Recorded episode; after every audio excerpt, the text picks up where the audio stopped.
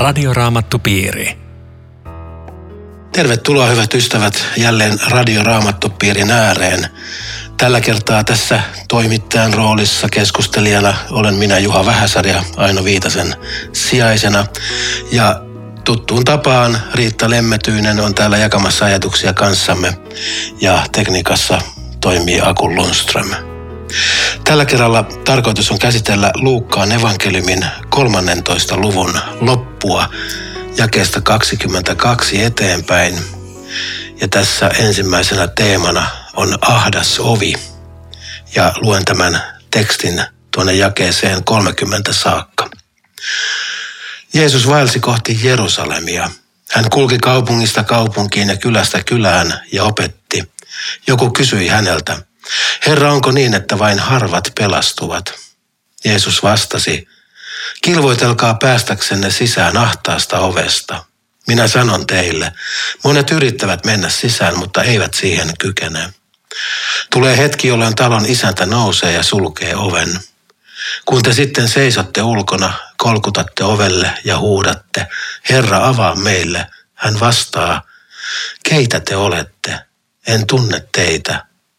Silloin te alatte selittää. Mehän söimme ja joimme sinun kanssasi ja sinä opetit meidän kaduillamme.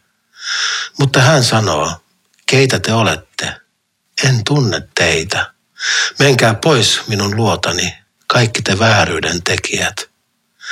Siellä te itkette hammasta purren, kun näette Abrahamin ja Iisakin ja Jaakobin ja kaikki profeetat Jumalan valtakunnassa, mutta huomaatte, että teidät itsenne on suljettu ulos. Idästä ja lännestä, pohjoisesta ja etelästä tulee ihmisiä, jotka käyvät aterialle Jumalan valtakunnassa. Monet viimeiset ovat silloin ensimmäisiä, monet ensimmäiset viimeisiä. Riitta, meillä on tässä aika tiukkakin teksti ja mielenkiintoinen teksti. Ja, ja tuota, ajattelin, että lähdettäisiin ihan tämmöisestä isosta kuvasta niin sanotusti liikkeelle. Eli mitä sä ajattelet Jeesuksesta opettajana? Miksi kansa seurasi ja kuunteli laumoittain, voisi sanoa häntä? Hän antoi itse vastauksen ja palautteen. Jeesus, sä opetat niin eri lailla kuin meidän fariseukset. Sulla on auktoriteetti ja sitä paitsi hänen Jeesuksen puheessa oli myös jotain semmoista, joka aina puuttui fariseuksesta puheesta. Se oli semmoista lain piiskaa ja, ja Jeesus sanoi, että tulkaa minun tyköni kaikki työtä tekevästi raskautetut. Eli en ihmettele, että oltiin tuhansittain paikalla ja että opettaminenkin on mielenkiintoista. Mitä, se op- mitä Jeesus opetti? Vanhaa testamenttia. Raamatun opetustahan se oli ja, ja siihenkin aikaan oli hurmahenkiä, jotka opetti jos mitä, mutta – jos raamattu opettaa, niin se on helpompaa kontrolloida, että onko tämä oikein vai ei. Ja totta, niin. Siis oli tärkeä pointti, mitä sanoit, että, että todellakin opetti raamattua. Että varmaan nämä lainopettajat, fariseukset opetti ikään kuin sitä raamatun selitystä sitä pitkää tradition kerrostumaa, mitä siihen tuli päälle. Ja Jeesus vähän niin kuin itse asiassa uskonpuhdistuksessa, että palautettiin sinne raamatun sanaan. Tuo oli mielenkiintoinen ajatus. Joo. Ja varmaan nosti ne kohdat esiin, jossa ihmiset alkoi aavistaa, että kuka hän on, joka opettaa, ettei vain hän ole Messias. Siis se, josta koko vanha testamentti kertoo. Muuten mua puhutteli myöskin se, tässä todetaan vaan, että hän kulki kaupungista kaupunkiin ja kylästä kylään. Että tässä tulee myöskin semmoinen opettaja vastaan, joka on väsymätön. Vielä tuo kyllä ja ei mennä ohi tuossa, koska tämä on viimeinen kerta. Ja. Kaikki, jotka kuuli, kuuli viimeisen kerran Jeesuksen puhuvan. He ei tajunnut sitä, paitsi ne sokeat siellä Jerikon tiellä, mutta tota, väsymätön Jeesus. Ja sitten mä ajattelen sitä kanssa, että, että tota, tai niin kuin monta kertaa miettinyt, että, että mikä Jeesus, Jeesuksessa oli se magneetti, että, että nämä ihmiset todella tuli sinne, niin niin siinä on täytynyt olla semmoinen niin sanotusti soundi, joka oli todella niin kuin sanoit, hyvin erilainen näiden lainopettajien ja fariseoista, jotka, jotka niin kuin vahtasi sitä, että käskyjä noudatetaan ja että kaikki menee tip-top. Ja sitten tulee Jeesus, joka, joka niin kuin syö ja juo syntisten seurassa, mistä häntä haukuttiin ja sehän on meidän kannalta äärimmäisen hieno ja tärkeä asia, että silloinhan mekin, silloinhan hän voi tehdä sitä myöskin meidän seurassa. Että et kyllä siinä oli jo se evankeliumin ja semmoisen niin kuin ikään kuin sisään sulkevan, että et kaikki saatte olla tässä ja kuunnella minua ja tulla valtakuntaan eikä vaan silleen, että se on joku tämmöisten uskonnollisten sankareiden ja, ja tota lain täyttäjien ja temppujen tekijöiden valtakunta. Ajattele, kun Jeesuksessa sanotaan useaan otteeseen, että Jeesuksen tuli sääli heitä. Niin eihän lain opettajilla ollut Just. sääli kuulijoita kohtaan. Joo. Päinvastoin siis piiskattiin ties minkälaisilla uhkauksilla, että kyllä tämä oli ainutkertainen ja sitten sit sekin, kun se Jeesus sanoi toisessa kohtaa, että tulkaa minun luokseni kaikki työtä tekevät raskautetut, niin siinähän itse asiassa on kyse niin kuin nimenomaan tämä raskauttaminen. Siinä viitataan näihin, just tähän lain mm. täyttämiseen ja siihen uskonnolliseen taakko, taakoittamiseen, mistä hän sitten moitti, että sitten nämä taakoittajat itse ei ole sormellakaan valmiita niin kuin helpottamaan sitä taakkaa, vaan laskevat vain taakkaa taakan perään. Ja. Että kyllä se oli, kyllä se oli niin, kuin niin erilainen se sanoma ja se oli varmaan, hän ei varmasti just kävi näin niin kuin sanoit, että, että, että siinä alettiin tosissaan miettiä, että hetkinen, kuka tämä on. Jos se opettaa niin kuin hän, jolla on valta, eikä niin kuin meidän, meidän opettajat, ja tekee tämmöistä, ja toi sanoma on tommonen, joka kutsuu myös minua, niin on se ollut kyllä hämmentävää. Muuten nyt, nyt me ollaan maalattu Jeesus niin kuin, niin kuin hän on evankeliumissa suunnattoman hyvänä ja hellänä ja säälivänä. Mutta sitten kun mennään tätä tekstiä eteenpäin, Aivan. säilyykö tämä kuva vai särkyykö se? Tämä oli, tämä oli hyvä pohjustus just sen takia, että tästä tulee nyt aika tiukka, tiukka tilanne. Että tämä kun Jeesus sanoi, että kirvoitelkaa päästäksenne sisälle ahtaasta Niin onko ovesta. niin, että vain harvat niin. pelastuvat? Niin, että onko se niin, että harvat pelastuu ja, tota, ja ketkä yleensä pelastuu? Mm. Muuten tämä, tämä on aika, siis jollekin, joka nyt tämän kysymyksen esittää, oli valjennut jotakin. Kaikki juutalaiset eivät pelastu. Joo. Ja se on, ja nyt hän kysyy, että, että vähän niin kuin, että minkälaista luvumäärästä me nyt puhutaan. Tämä, tämä on muuten tyypillistä aina niin Jeesukselle kuin Raamatulle tuon julistukselle, että vastaus on, käännetäänkin kysyjään päin. Joo, se jo. luku ei ole niin tärkeä kuule, vaan se, että oletko sinä siinä joukossa. Joo, Jeesus haastaa todellakin tässä, tässä vastakysymyksellä. Ja yleensä tosissaan uskottiin silleen niin kuin tuohon aikaan, että israelilaiset yleisesti ottaen pelastuvat, mm. jos, ei nyt ole aivan, jos eivät ole aivan julkisyntyisiä. Että, että sitten tämä tämmöinen niin kuin harvojen pelastumisen malli tai ajatus oli sitten eli jonkun essialaisten mm. keskuudesta tai joidenkin tämmöisten lahkojen. Mutta yleisesti varmaan kansa ajatteli, että, että kun mä kuulun tähän kansaan ja niin, tota, niin that's it, se riittää tämän päivän kuulija voi miettiä, että tota, kun sanotaan, että kilvoitelkaa päästäksenne sisään ahtaasta ovesta, että onko mä nyt kilvoitellut tarpeeksi ja mitä tämä multa vaatii? Siis mä ajattelen tämä ahdas ovi nyt juutalaisen kuulijan korvin. Mm. Ai Jeesus, mikä ihmeen ahdas ovi. Mä ollaan Abrahamin siementä. Mm. Me on valittu kansa. Mikä ongelma sulla on tässä? Tämän päivän suomalainen tietysti miettii, että mikä tämä on tämä ahdas ovi, miksi se on niin ahdas? Joo, näin, näin tältähän se niin kuin kuulostaa. Mm. Että, ja tämä kilvoittelutermihän on urheilutermejä, että, että kamppailkaa tai ponnistelkaa, että, että, että tsempatkaa nyt, että, että, että, että pääsette tästä ovesta sisälle. Ja, ja tota, se on tämmöistä niin kuin kaikkensa likoon laittamista, mutta sitten tosissaan mikä on se ahdasportti, niin varmaankin pitääkin kääntää, että kuka hän on. Mm.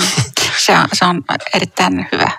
Tota, Mutta mä ajattelen, että tämä ahdas, niin mulle se puhuu siitä, että ensinnäkin siitä mennään vain yksi kerrallaan. Enempää ei mahu. Joo, tämä on Ja sitten toisekseen, kun meillä on semmoinen luonne, että me aina haluttaisiin Jumalalle tarjota jotakin. Että anna mun ees jossakin mm. jotakin. Niin tämä on niin ahdas, että sä et pysty tuomaan mitään omaa mukana se on armosta kaikki ja, ja Jeesus on ovi ja siitä mennään. Eli siunattu on tämä ahdas ovi. Joo, se on, se on sama niin kuin tässä lain, lain julistamisessa, kun Jeesus väänsi sen ruuvin. Kun, kun ihmiset ajattelivat, että me pystytään, Paavallekin silloin oli varma, että hän on niin hyvä lain täyttäjä, että hän pääsee sen perusteella, niin niin, tavallaan se oli armoa, että Jeesus väänsi sen lain, lain niin kuin ruuvin niin tiukalle, että, että siitä ei todellakaan yksikään pääse sisälle. Ja silloin siinä tullaan kysymykseen, että no entäs, miten sitten voi pelastua, miten päästä perille. Ja sitten tulee tämä, että todella Jeesus on se ovi ja, ja, tota, ja hän on se, jonka kautta päästään ja hänen luokseen saa tulla kaikki. Mm. Jotenkin tekisi vielä miettiä sellaista kysymystä, että joku, joku saattaisi ajatella, että mistä mä voin olla varma? Mikä on se pelastusvarmuus, josta puhutaan? Siis ei missään nimessä ole asia, joka tunnetasolla koetaan, vaan se Joo. koetaan usein tunnetta vastaan. Mutta mua on auttanut tämmöinen vastaus. Mikä se varmuus olisi olla? Että se on niin kuin kaksinainen se varmuus. Se on varmuutta ensinnäkin omasta syntisyydestä. Hmm. Ja sitten se on varmuutta siitä, että Jumala vanhurskauttaa jumalattoman. Tässä on, tässä on kaikki. Joo, joo. Tuo on erittäin, erittäin keskeinen asia, että mä jotenkin kanssa ajattelen sille, että kun ihmisiä alkaa uskon asiat kiinnostaa ja, ja kenties jotain kautta löytävät evankeliumin, niin, niin, niin näissä vaiheissaan se katse on niin kuin kiinnittynyt siihen omaan sydämeen ja tekemiseen ja uskonko mä nyt tarpeeksi, onko mun usko nyt riittävä ja, ja tota, kelpaanko mä ja niin edelleen. Ja, ja, tota, ja sitten sitten jotenkin kun pettyy itseensä ja omaan uskonsa ja, ja tota, siihen, että mä päässytkään kaikista synneistä eroon, mistä mä luulin päässeen. Ja, ja musta löytyykin semmoisia puolia, että mä ajattelin, että ei kristityssä enää ole. Mm. Niin sitten ainoa ratkaisu siinä on se katseen kääntäminen sitä omasta sydämestä siihen ristiin ja sovitukseen Jumalan sanaan. Eli kaikkeen siihen, mikä on Jumalan teko ja meidän ulkopuolella – ja sitten alkaa kirkastua, että hetkinen, juuri sen takia, että mä en pysty olemaan se täydellinen, mä en pysty olemaan se lain täyttäjä, mä en pysty olemaan se niin sanotusti hyvä kristitty, vaikka mä haluaisin.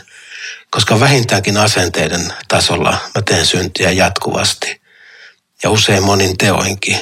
Ja tota, niin, niin, siihen on se suuri evankeliumi, se, että me saadaan katsoa siihen ristiin ja siellä Jeesus sanoi, että sinun tähtesi tein tämän ja ole vapaa, saat anteeksi. Ja sitä anteeksi antamuksia me haetaan joka päivä, koska me ei tässä elämässä tule, niin kuin isä meidän rukouksessa, me rukoillaan päivittäin meidän syntejä anteeksi juuri sen takia. Ja saamme uskoa ne anteeksi. Tässä jatkossa Jeesus ei mitenkään niin kuin säästele sitä, että kaikki eivät pääse taivaaseen. Siis tässä, tässä on aivan erilainen se kaiko kuin miten monella papilla tänä päivänä. Ja se, mikä on aika ihmeellistä, on se, että, että ovelle kolkutetaan ja sitten keitä te olette, en tunne teitä. Ja tämä on niin kuin tosi kova vastaus, koska kaikki, jotka kolkuttaa, sanoo, että Jeesus, äh, älä viitti. Mä olin silloin synagogassa Kapernaumissa. Mä istuin sun vieressä. Simon fariseus, hei, sä olit meillä lounaalla, älä nyt viitti tämä varmaan vaatisi vastauksen, että mitä tämä tunteminen nyt tarkoittaa. Se ei ole sitä, mitä, että mä tunnen sut Juha Vähäsarja, mm-hmm. Vaan, vaan raamatussa se on paljon syvempi käsite. Se on, se on keskinäistä yhteyttä, jakamista, toinen toisiinsa sitoutumista. Tätä kaikkea sisältää toisen tunteminen. Ja tämä on, mä järkytti suuresti tämä, että kukaan ei ollut niin tuttu Jeesuksen kanssa kuin nämä ihmiset tälläkin matkalla Jerusalemiin ja monet kohtaamiset hänen kanssaan ja silti ihan ulkopuolella. Joo, totta. Itse asiassa niin kuin Jeesus on aika monessakin kohtaa puhuu tästä samasta, että jotkut, joillekin sanotaan, että en tunne teitä. Että, että esimerkiksi tämä oven sulkemiskuvaus on myöskin tässä vertauksessa kymmenestä neitsyöstä Matteuksen 25-luvussa. Ja, ja tota, ja vuorisaannassa, jossa verrataan voimallisiin tekoihin ja tämmöisiin, että, että olemmehan me tehneet sinun nimessäsi ihmeitä ja merkkejä, mutta silti Jeesus ei tunne. Eli missä se on? Se on evankeliumissa. Tämä on Radioraamattu Piiri. Ohjelman tarjoaa Suomen Raamattuopisto. www.radioraamattupiiri.fi Kuuntelet Radio Raamattupiiriä ja täällä keskustelijoina ovat Riitta Lemmetyinen ja Juha Vähäsarja ja tekniikassa Aku Lundström. Riitta, kuulijoita varmaan ahdisti ajatus, että perillä olevat olisivat kansan keskeiset patriarkat ja profeetat ja väkeä joka ilmasuunnasta, mutta he itse eivät ole siellä sisällä. Ja Jeesus jatkaa vielä, että monet viimeiset ovat silloin ensimmäisiä, monet ensimmäiset viimeisiä. Se on hämmentävä ajatus silloinhan voisi ajatella, että kukaan ihminen ei lopulta tiedä sitä, miten Jumala meitä itse kutakin katsoo. Mutta sisältäisikö tämä lause jonkunlaisen jostain näkökulmasta, evankeliumin kuitenkin. Joo, siis se on, se, on, se on jännä juttu, että se alkaa itkulla ja se on kieltämättä siis suuresti arvostetut kansan isät. Siis näköjään heitä nähdään toiselle puolelle. Se on, se on jotenkin jännä ajatus tässä. Ja, ja mä olen ulkopuolella, mutta sitten kun miettii sitä, ja se on nyt lääke ahdistukseen, jota sä tästä peräänkuulutat, että kuka oli Abraham, kuka oli Iisak, kuka oli Jaakob. Abrahamista ja Iisakista kerrotaan ihan avoimesti, minkälaisia pelkureita ne oli, kun ne ei vaimoansa suojellut, vaan valehteli päin naamaa. Jaakob, kuka petti enemmän vanhassa testamentissa kuin tämä mies. Eli armosta ne kaikki sinne sisään oli päässyt. Siinä on se evankeliumi. Ja Abrahamin uskostahan kerrotaan, että hän uskoi ja Jumala luki sen hänelle vanhurskaudeksi. Eli ei, ei, tämä sama ihana evankeliumi säilyy tässäkin, vaikka se itkulla alkaa. Tuo oli kyllä erittäin hieno, hieno ajatus. Ja, ja muistan nyt kun puhuit näistä, näistä minkälaisia nämä kaverit oli, niin, niin patriarkat, suuret herrat, niin, tuota, niin Jaakobista Luther sanoi joskus niin, että – että Jaakobin elämä ja toiminta on sen laatusta, että se viimeistään osoittaa, että pelastuksen täytyy olla armosta. Jos hänkin on taivassa, musta se oli aika hyvä. Että ehkä meilläkin on mahdollisuus. On, on meillä on mahdollisuus. Siis pelastusvarmuudesta kannattaa ihan oikeasti pitää Joo, kiinni, koska se, silloin me uskotaan, että otetaan Jumalan lupaukset tosissaan. Muuten nämä ensimmäiset ja viimeiset, siis tässä varmaan tarkoitetaan, että, että Israel oli ensimmäisenä kutsuttu ja pakanat viimeisenä, mutta Joo. se järjestys vaihtuu. Mutta toisaalta mä ajattelin, että tässä on myöskin se yllätyksellisyys, että kerran taivaassa on joku, josta mä ajattelin, että toi ei ainakaan, toi on semmoinen konna ja rötösherra. Sitten sieltä puuttuu joku, joka mulle oli semmoinen kristillinen ja hengellinen esikuva. Hei, missä se on? Eli yllätyksiä täynnä, mutta se nyt on sivuseikka. Mä ajattelen, että oli se paikka viimeinen tai ensimmäinen pääasiat mulla perillä.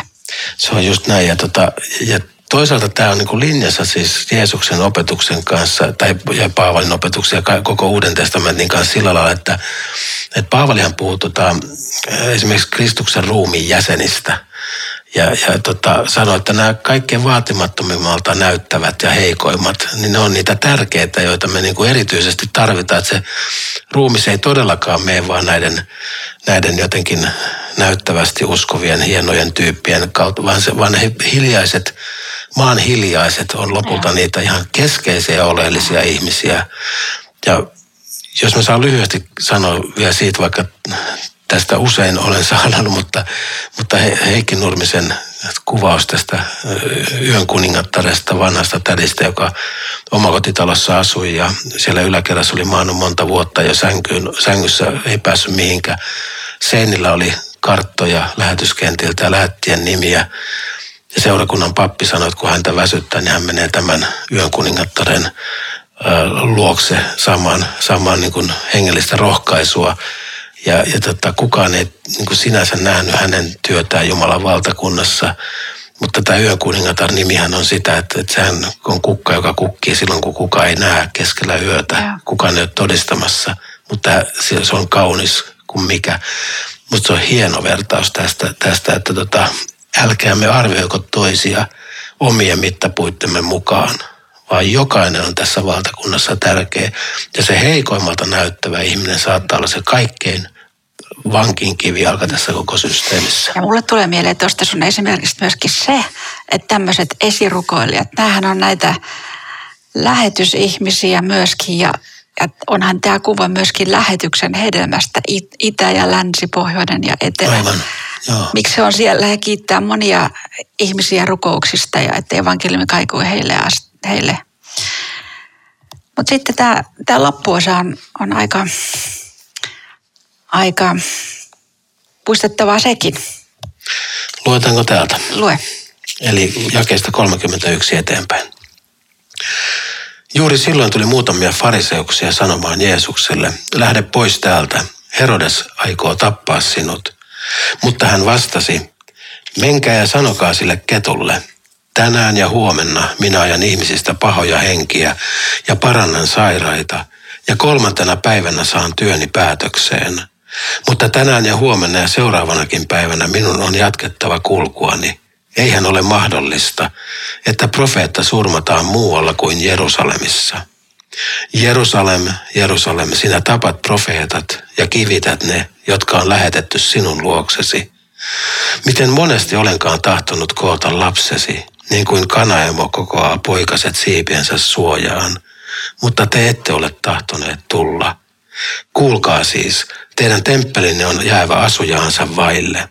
Ja minä sanon teille, että te ette näe minua ennen kuin sinä päivänä, jona sanotte, siunattu olkoon hän, joka tulee Herran nimessä. Mitenkäs Riitta nämä fariseukset äity yhtäkkiä noin hellämielisiksi, että meni varoittamaan Jeesusta? Siis mä, en, mä en tiedä tarkkaan, mutta, mutta semmoinen käy kyllä ilmi evankeliumista, että näiden fariseusten joukossa oli niitä, jotka, jotka salaa usko Jeesukseen, vaikka he ei uskaltanut sitä julkituoda tässä vaiheessa. Että saattoi olla, että ihan oikeasti he, heillä oli huoli tästä.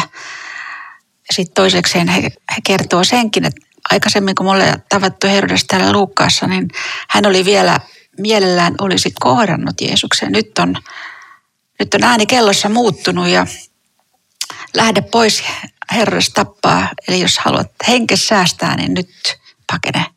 Mutta sitähän Jeesus ei tee. Joo. Tässä on just tavallaan jännä, että tässä jää auki se, että onko nämä fariseukset enää, onko ne vilpittömiä. Mm. Että saattaa olla, koska joskus muuallakin on semmoisia, että, semmoisia, että he ei ole aina niin, kuin niin kovia Jeesusta kohtaan, mutta, mutta sitten joku, joku ajatus on tämmöinenkin, että, että he oli, oli näin ystävällisiä sen takia, että he olivat Herodeksen alueella helpompi olisi hoitaa Jeesus pois päiviltä mm. Jerusalemissa ja, ja, tota, ja siksi vähän niin kuin ikään kuin äh, houkuttelivat häntä sinne. Että tässä, ja se jää vähän auki. Se jää auki, ja, ja, tota, et, et, et voi olla joo. monenlaista motiivia joo. tästä taustalla. Mutta tämäkin on rohkeita sitten, kun, kun Jeesus vastaa, menkää sanokaa sille ketulle. Joo. Mutta kettu, ovela, heikko, pelkuri. Joo. Mutta sitten, tämä on kyllä tavattoman puhuttelevaa, että kun Jeesus kertoo, mitä hän aikoo vielä tehdä, ajaa ihmisistä pahoja henkiä, parantaa sairaita, kolmantena päivänä saan työni päätökseen. Eli Herodekselle, jos nämä terveiset lähti, niin, niin tähän on pelottava Jeesus, koska Herodes itse ei aja kenestäkään pahaa henkeä eikä paranna yhtään sairasta. Tämä on, tämä on aivan liian suuri mulle, että nämä terveiset lähti. Totta. Ja itse asiassa sitten Herodes taisi olla ainoa ihminen, jonka edessä Jeesus itse asiassa vaikeni. Ei sanonut hänelle ja, mitään. Ja. Eli sehän on se pahin. Se on yleensäkin ja. pahin, niin kuin tässä Jumalan valtakunnassa on se, se että jos, jos Jumala meitä vielä muistuttaa ja jopa, jopa, jopa jotenkin rajustikin ravistelee, niin se, se on vielä armoa, koska me ollaan vielä ikään kuin silloin työn alla. Mm. Mutta sitten kun tulee tämä tilanne, että, että Jumala itse ei enää sano mitään, vaikenee, ikään kuin jättää ihmisen omiin liemiinsä, niin, tota, niin silloin on paha tilanne. Ja. ja tässä on vähän niin kuin semmoinen kuin ajatus. Mutta mulla tuli vielä semmoinen ajatus tähän mieleen, että minä ajan ihmisistä pahoja henkeä paranna sairaita. Siis, ja joku haluaa tappaa. Siis mitä pahaa Jeesus Ei. olisi tehnyt? Kenelle hän teki pahaa? Siis se on, se on häkellyttävää läpi koko evankeliumien, kuka tahansa kirjoittaja onkin. Hän teki vain hyvää, pani valtavan jumalallisen voimansa palvellakseen ihmistä. Ainoa, jonka hän tuhosi, oli viikunapuu. Kaikki sai kokea hyvää. Miksi pitää tappaa? Joo, ja se on se ihan sama on sitten jatkuu niin kuin alkukirkon aikanakin, että kun kristittyä listittiin, niin, tota, niin siellä jopa nämä ei-kristityt sanoivat, että he, he ei tiedä mitään muuta syytä kuin, että he teki hyvää. Että siis tekemällä hyvää suututtivat ihmiset, ja. että halusi heistä eroa, että on tämä kummallinen Eikö maailma. Että rakasti niin paljon, että se oli liikaa, niin. liikaa näille. aika, aika pimeätä jotenkin. Joo. Mitä tarkoittaa kolmantena päivänä saan työni päätökseen?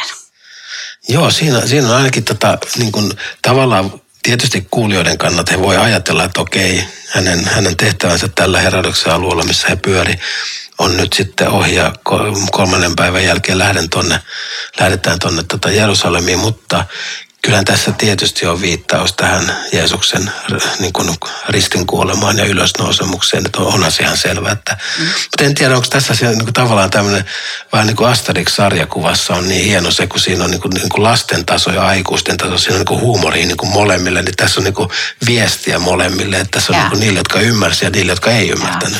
Siis oletettavasti fariseukset ymmärsivät sen, myöskin mikä tässä on rivien välissä, että ei Herodes minua tapa, vaan teidän Jerusaleminen tappaa minut. Että on, on sekin tässä sanottu. Ja se, Mut, että profeetat on aina perinteisesti se tuomioistuin. Sanhedrin on siellä Jerusalemissa ja siellä sen täytyy tapahtua. Jaa. Mutta miten sitten tämä entä ilmaisu ja on jatkettava kulkua, niin mikä, mikä on tämä jumalallinen pakko? onko se juuri se, että, että oli niin kuin mentävä eikä kukaan voi estää, koska näin täytyi tapahtua? Siis, siis teoriassahan vielä ei olla Jerusalemissa, vielä ei ole tullut se konflikti esiin. Vielä voisi vaihtaa suuntaan mm, tässä välissä. Aivan. Että, mutta se, että, että on, on jatkettava kulkua, niin se, se on puhuttelua lause, on ihan totta. Koska tästä päämäärästä Jeesus ei luovu meidän takiamme. Sitten toi kysymys tyhjäksi jäävästä temppelistä.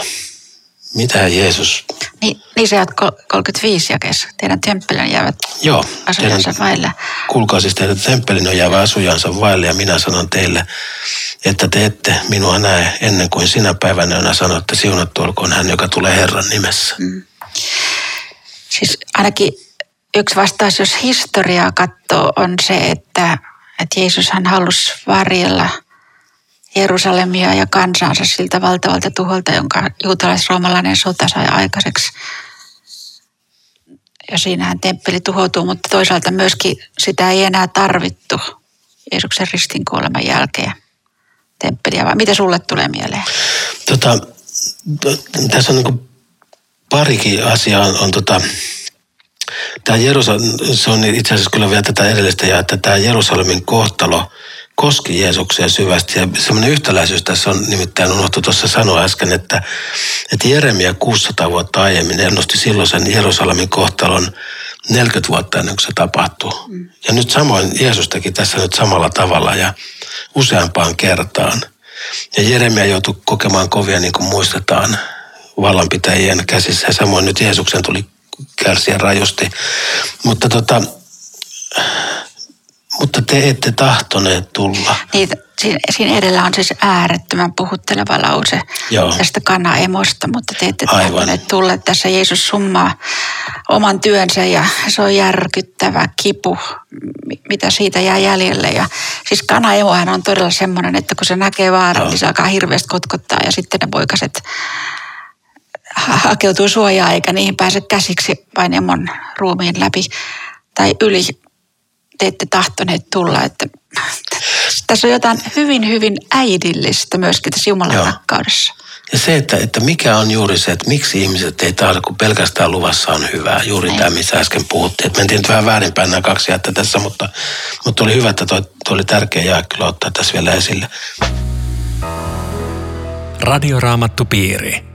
Tässä oli tämän kertainen radioraamattupiiri ja tämä ohjelma on kuultavissa osoitteessa radioraamattupiiri.fi tai Spotifyssa. Ensi viikkoon, hyvät ystävät. Radioraamattupiiri. www.radioraamattupiiri.fi